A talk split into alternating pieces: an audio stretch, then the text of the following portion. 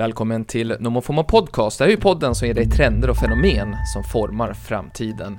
Men även spaningar som du annars kanske aldrig hade fått reda på. Mitt namn är Niklas Hermansson och det är jag som DJar internet åt dig. Dels genom nyhetsbrevet Nomo Fomo Insights som varje onsdag ger dig uppemot 30 nyheter och tips som gör dig lite smartare och livet lite mer intressant. Och så via den här podden såklart. Här är ju målet att ge dig exklusiva spaningar som i bästa fall spräcker din filterbubbla. Och så i bästa fall också ge dig roliga samtalsämnen. Om du behöver hålla låda på något Zoom-möte idag till exempel. Och den här veckan så gästar jag återigen Mediemeckat i Mariehäll. Där DN och DI och Expressen finns. Men där finns också en av Sveriges största poddar. Ja, där spelas den in. Och du som är trogen lyssnare vet att jag pratar om The Daily Messiah med Messiah Hallberg, Klara Doktorov och John Villander Lambrell. Och du vet ju också att jag gör det under epitetet Framtidsmannen, vare sig jag vill det eller inte. Och det var ju många som faktiskt uppskattade min spaning om femcells häromveckan. Alltså femcells, inte incels. Femcells är då den kvinnliga motsvarigheten till de här unga männen som sitter och hatar och hotar på nätet och inte får ha sex. Men det här var ju då om femcells. Det var bland annat Dagens Nyheter tyckte jag att det här var trevligt och skrev om det. Idag tänkte jag vandra vidare på den här subkulturstigen och slå ett slag för nimcells. Det är ju det vi kallar den nya tidens nischade internetmikrokändisar. Jag berättar vilka de är, hur man kan se att det är just en nimcell och varför det här bara är början på nimcellboomen. Men framförallt så analyserar vi YouTube-programmet Hot Ones. Det har ju gått från att vara en obskyr prankshow till att vara en kulturell tungviktare i talkshow-världen där de största stjärnorna kommer för att äta svinstark mat. Du kommer bland annat få höra Matt Damon göra den ultimata analysen av filmbranschens förvandling på 80 sekunder efter att du har ätit svinstarka kycklingvingar. Och det kanske låter lite fånigt, men det är faktiskt det bästa jag hört på länge. Och den här veckan så lanserar jag även ett nytt litet minimoment i Nomo Fomo Podcast. Och för jag tänker så här, efter snacket med Messiah, Klara och John, då kommer jag bjussa på veckans poddtips. Som den här gången handlar om hur man faktiskt kan bygga ett mediehus med hjälp utav den utskällda Web 3-teknologin. Ett avsnitt som du borde lyssna på. Det låter nördigt och det är det också. Slutligen så vill jag välkomna alla nya lyssnare som har hittat hit den senaste veckan. Och om du gillar vad du hör får du gärna tipsa dina vänner om den här podden. Men framförallt, tack för att du lyssnar. Nu, över till studion. Med 5 dagar till valet är man ju väldigt nyfiken på nu om den mannen som vi nu får in i studion redan sitter inne på valresultatet. Oavsett vilket, här kommer han och manteln är med. Framtidsmannen. Niklas Hermansson, välkommen hit. Tack så mycket. Jag tycker ibland att jag gör ett uselt jobb med att presentera dig. Alltså jag gör ett inte så säljigt jobb. Ibland kan du sådär. Om du skulle förklara då, du driver ju Nomo Fomo nyhetsbrevet som är väldigt bra hyllat. Blev omskrivet här i DN Kultur i veckan. På en stor, så är det en hel sida om alla dina spaningar. Den här annonsen jag la ut, eller? Nej, det var inte, nej, det var en kulturskribent som skrev om... Just det, ja. Men det blir mycket snack om, det var ju om den här podden, herregud. Ja, men jag vet, men nu vill jag okay. Ibland fokuserar jag så mycket på mig själv, så nu försöker jag reflektera ut. Hur får man tag, om man vill då läsa det här omtalade nyhetsbrevet, där du tar reda på saker som man borde veta och som samlare, kärnfullt, intressant. Hur gör man? Många gillar ju Google, och då kan man ju skriva... Nomo Fomo. No more fear of missing out. Alltså jag heter ju Niklas Hermansson och min grej är ju att jag läser jättemycket nyheter varje vecka och sen så tar jag ut de bästa och så kurerar jag dem på olika sätt. Så man skriver in på Google, man får en slags länk som man klickar på kanske med en vanlig... Jag bara ska förklara det. Jag vet att en del... nu är du 90 år gammal igen. Nej, för jag vet en del som lyssnar på den här podden kanske inte har alla hästar hemma, har jag förstått. Och då tar man en sån här musliknande apparat just det. Och klickar rör runt den. Ja, men inte klicka på den. Man kan också gå till nomofomo.se som jag betalar några hundringar varje år då för att ha. Ja, kul att du är här. Det är ju några dagar till valet. Jag vet att vi skojar ju lite om det ibland så där. Nu sitter han inne på saker som de andra bara går och undrar, kommer det här att hända? Kommer det här att ske? Sitter du redan nu inne? Så är det, och det på valresultatet? Ja, absolut. Det är klart jag gör det. Och ett problem med det här jobbet jag har, det är att, alltså att då vara alltid i framtiden gör ju att jag får inte påverka framtiden. Och det är ju en liten problematik. Så, förlåt, jag pausar det, men står det i något avtal? Liksom? Alltså, med Gud? Ja. Så att det är så liksom. Ja. Så att, jag förstår. Okej. Men om jag frågar så här, Nooshi, kommer hon, blir det, om du blinkar 2 gånger, blir det regering för Nooshi? Jag vet inte fan om det där är en blink. Jag vet inte. Är jag ledsen över det då? Eller? Nej, jag vet inte. Nej. Svårt att höra. Ja, spännande. Vad tänkte du prata om idag? Ja, men idag så tyckte jag först och främst att jag skulle vilja prata lite grann om dig. För att jag funderar på ja, men just det här succén i liksom Alla mot alla-programmet. Ni kanske har pratat om det här väldigt mycket och så. Nej, han har ju inte ens berättat att han är med den här säsongen.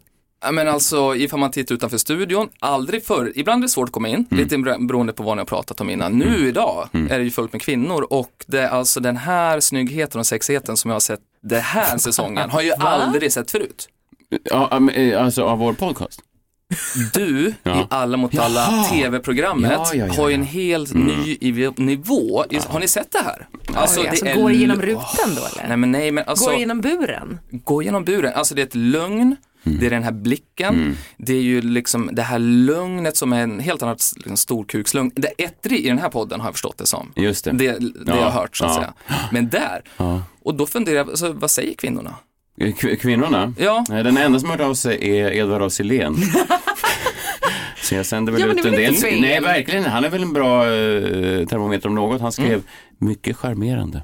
Ja, men verkligen, men både du och jag och alla i den här studien vet ju att du egentligen gör det här för Filip och Fredrik. Jaha. Sexigheten.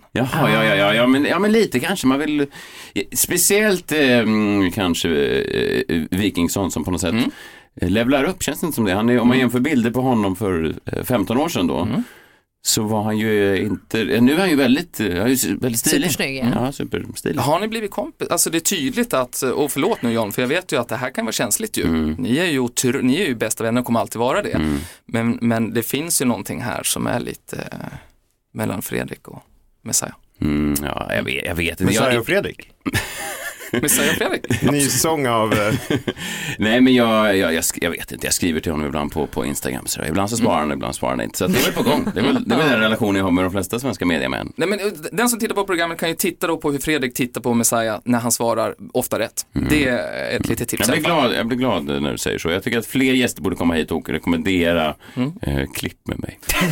Det är också därför jag får komma tillbaka. Ja, men idag så tänkte jag ju så här då. Vi blev ju mycket snack om den här femcellspaningen som sagt.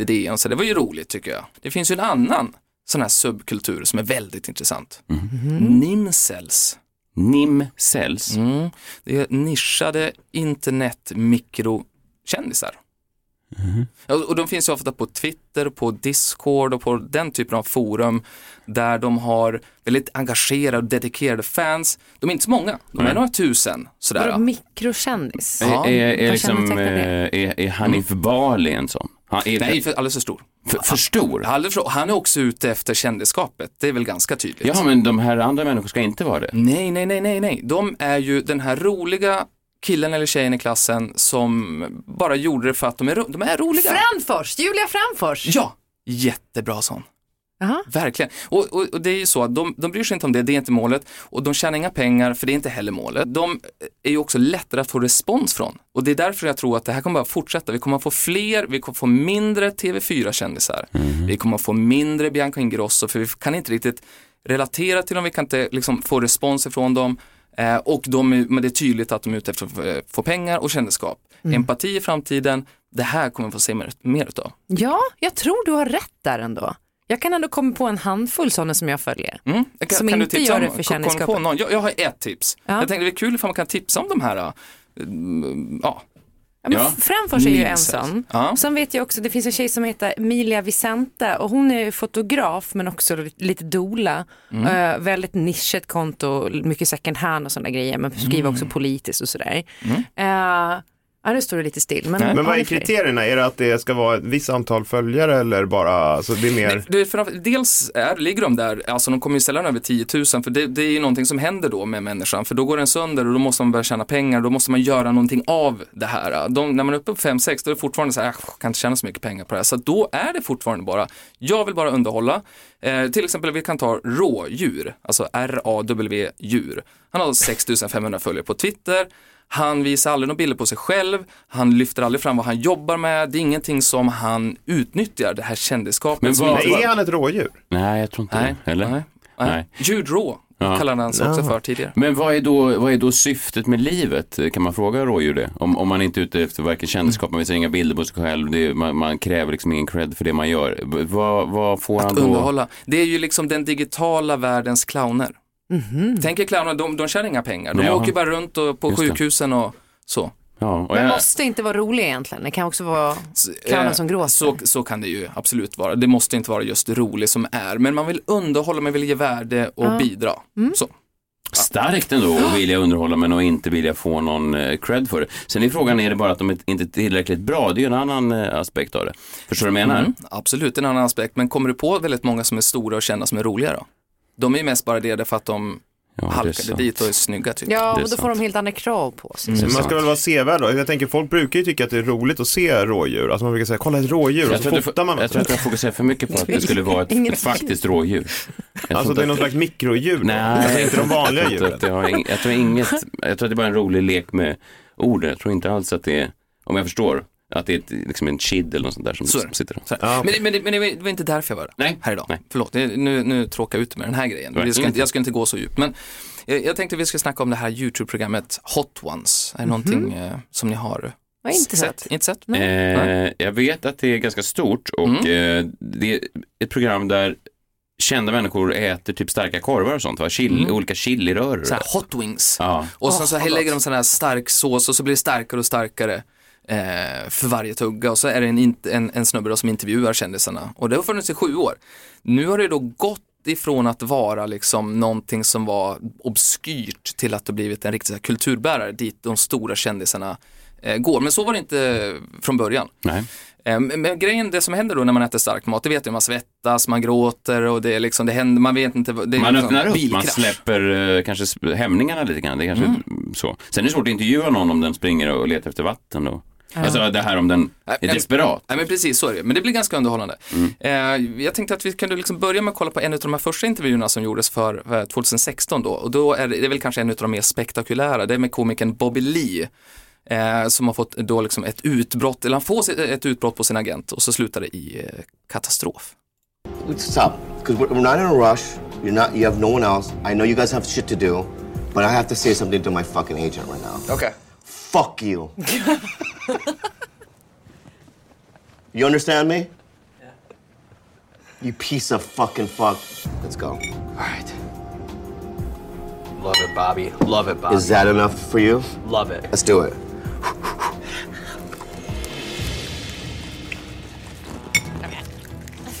So I know that. Shut up!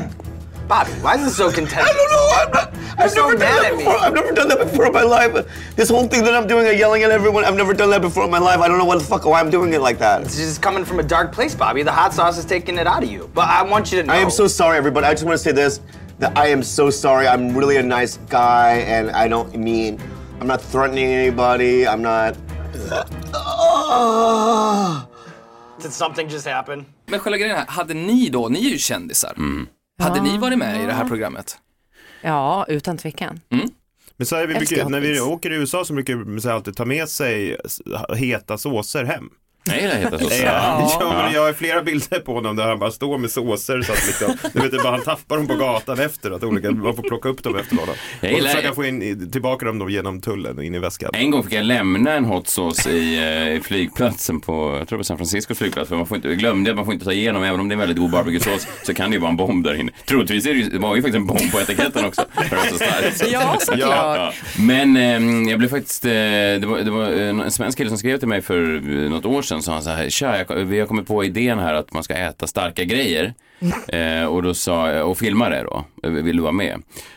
Vi har just nu fått klart med vårt första avsnitt, och de gjorde nog bara ett avsnitt, tror jag. Det var Jacob Hökqvist då, min gamla kollega. Och det finns på YouTube när han sitter och äter starka grejer. Och det är ganska underhållande, men det är roligt just när man bara approprierar ett helt koncept och säger att man har kommit på det. För det de hade kommit på var ju att äta starka grejer i Sverige.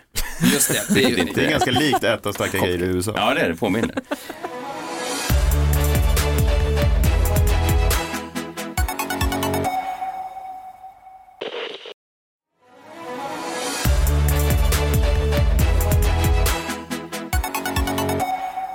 Framtidsmannens spaningar får ju aldrig grunda sig så här, liksom, bli så här grunda naturligtvis, så det finns ju ett djup i det här, och det var dit jag vill komma nu då, och det är ju att det började precis på det här sättet som vi gör nu, sitter och pratar om stark mat och bla bla, att det är kul och sådär. Men vad som händer när man äter stark mat är att man plötsligt blir ärlig, och det såg vi bara nu för någon vecka sedan när Matt Damon var där, och han lyckades då på 80 sekunder att faktiskt förklara hela medielandskapets förfall på 80 sekunder när han då hade ätit de här starka grejerna. Jag tänkte att vi kan ju börja med att höra när då Sean Evans ställer frågan först till Matt Damon, så att vi sen fattar svaret då. Okay. Det här är alltså då programledaren, kan man säga så? Ja, just det. Ja. Det är programledaren Sean Evans. Ja.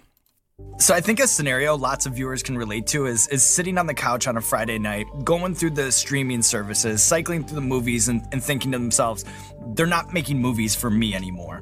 As somebody who's been intimately involved in movie making for 30 years, what are the macro Hollywood conditions behind that sentiment? Och här, nu brukar ju då vanligtvis Matt Damon säga någonting så här politiskt korrekt, så att han inte skadar någon av de som han får pengar av, alltså publik eller filmbranschen i stort sådär. Men nu sa han ju att det är stark mat. Så då säger ju han precis som det, för han har ju ingen... Är det någon slags sanningsserum då? Exakt, det är ju det som händer, och det är därför Idris Elba är där, det är därför känner sådana här. Vi kan lyssna på det. Well, so what happened was the DVD was a huge part of our business, of our revenue stream, and technology has just made that obsolete. And so the movies that we used to make, you could afford to not make all of your money when it played in the theater, because you knew you had the DVD coming behind the release, and 6 months later you'd get all, you know, a whole nother chunk. It would be like reopening the movie almost.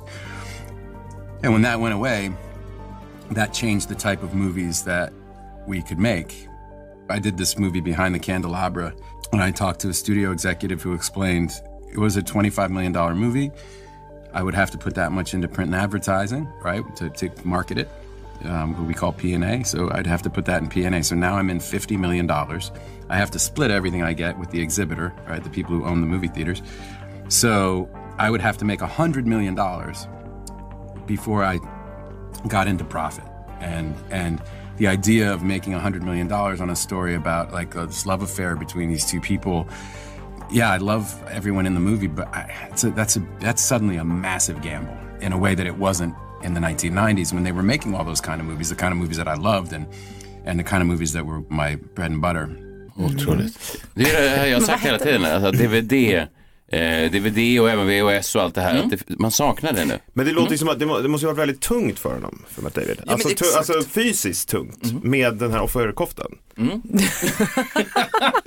men det är ju tungt, för nu får inte han göra det han vill, och det var ju stackars, men det är ju väldigt, och det var ju därför han hoppade på det här kryptotåget. Jag vet inte ifall det är någon som lyssnar som hade koll på det, men han gick ju in och sa att krypto kommer att förändra världen, och så gjorde den inte det för det kraschade, och sen så nu är det alltså USA:s Mårten Andersson. Exakt, ja. Mårten Andersson så. Och nu så får han inte göra sina filmer, så att jag tror väl om något år så kommer vi se Matt Damon göra någonting helt annorlunda, precis som hela världen. Kanske leder sådana här program där folk känner sig jättestarka grejer. Jag tror det. Lät ju spännande annars den här filmen Behind the Candelabra eller vad den heter. Exakt. Ja. Bara titeln är ju usel. Vad trodde du, Matt Damon? Det var det som är problemet. Bakom kandelabern. Ja. Men det är fina filmer, vi får inte se dem där. Det är förfärligt ju. Det är förfärligt. Ja, men det är bra, Niklas, att du i alla fall, och att de även då i framtiden sörjer det som jag sörjer redan nu, alltså att dåtiden försvinner och bara försvann utåt nu. I framtiden här då, i nutiden då, förfasas över det som kommer i framtiden. Men vi längtar tillbaka till dåtiden. Tack för att du kom hit och räddade upp det där. Tack så mycket. Jag flyger iväg. Otroligt. Och sen bara borta. Varenda gång bara. Det här är ju magiskt. Ja, det är magiskt. Men jag förstår fortfarande inte gylfen. Vad säger du? Gylfen. Varför drar han ner den innan han kommer in? Nej, jag vet. Jag har inte frågat. I vissa grejer vill man inte fråga. Det är som man ser en, du vet, man träffar en jude med den där lilla hatten. Tänker man vill inte ställa frågan, varför har du den? Den täcker ju bara en liten del av huvudet. Det kan ju vara känsligt. Jag vet inte hur det är i framtiden med de här. Fast olika... det är väl ändå skillnad på att liksom dasen hänga ut och att man har en kippa. Fast jag tror inte att framtidsmannens das hänger framme. Eller, jag ser för inte på den sidan. Jag kanske har en liten kippa på den. Ja, det är möjligt. Ja, framtidskippa. Ja. Den judiska föreningen kommer att höra av sig nu och vara arga. Ja, jag skulle vilja se det i mejlet när de försöker förklara logiken i det här. Vi hörde resonemanget kring dasen på framtidsmannen. Inte sedan 40-talet har vi varit så förföljda av en och samma... Nej, det tror inte det kommer hända. Nej. Vi är tillbaka imorgon, då är det onsdag. Ta hand om er själva så länge, så hörs vi då 04.30. Hej! Hej!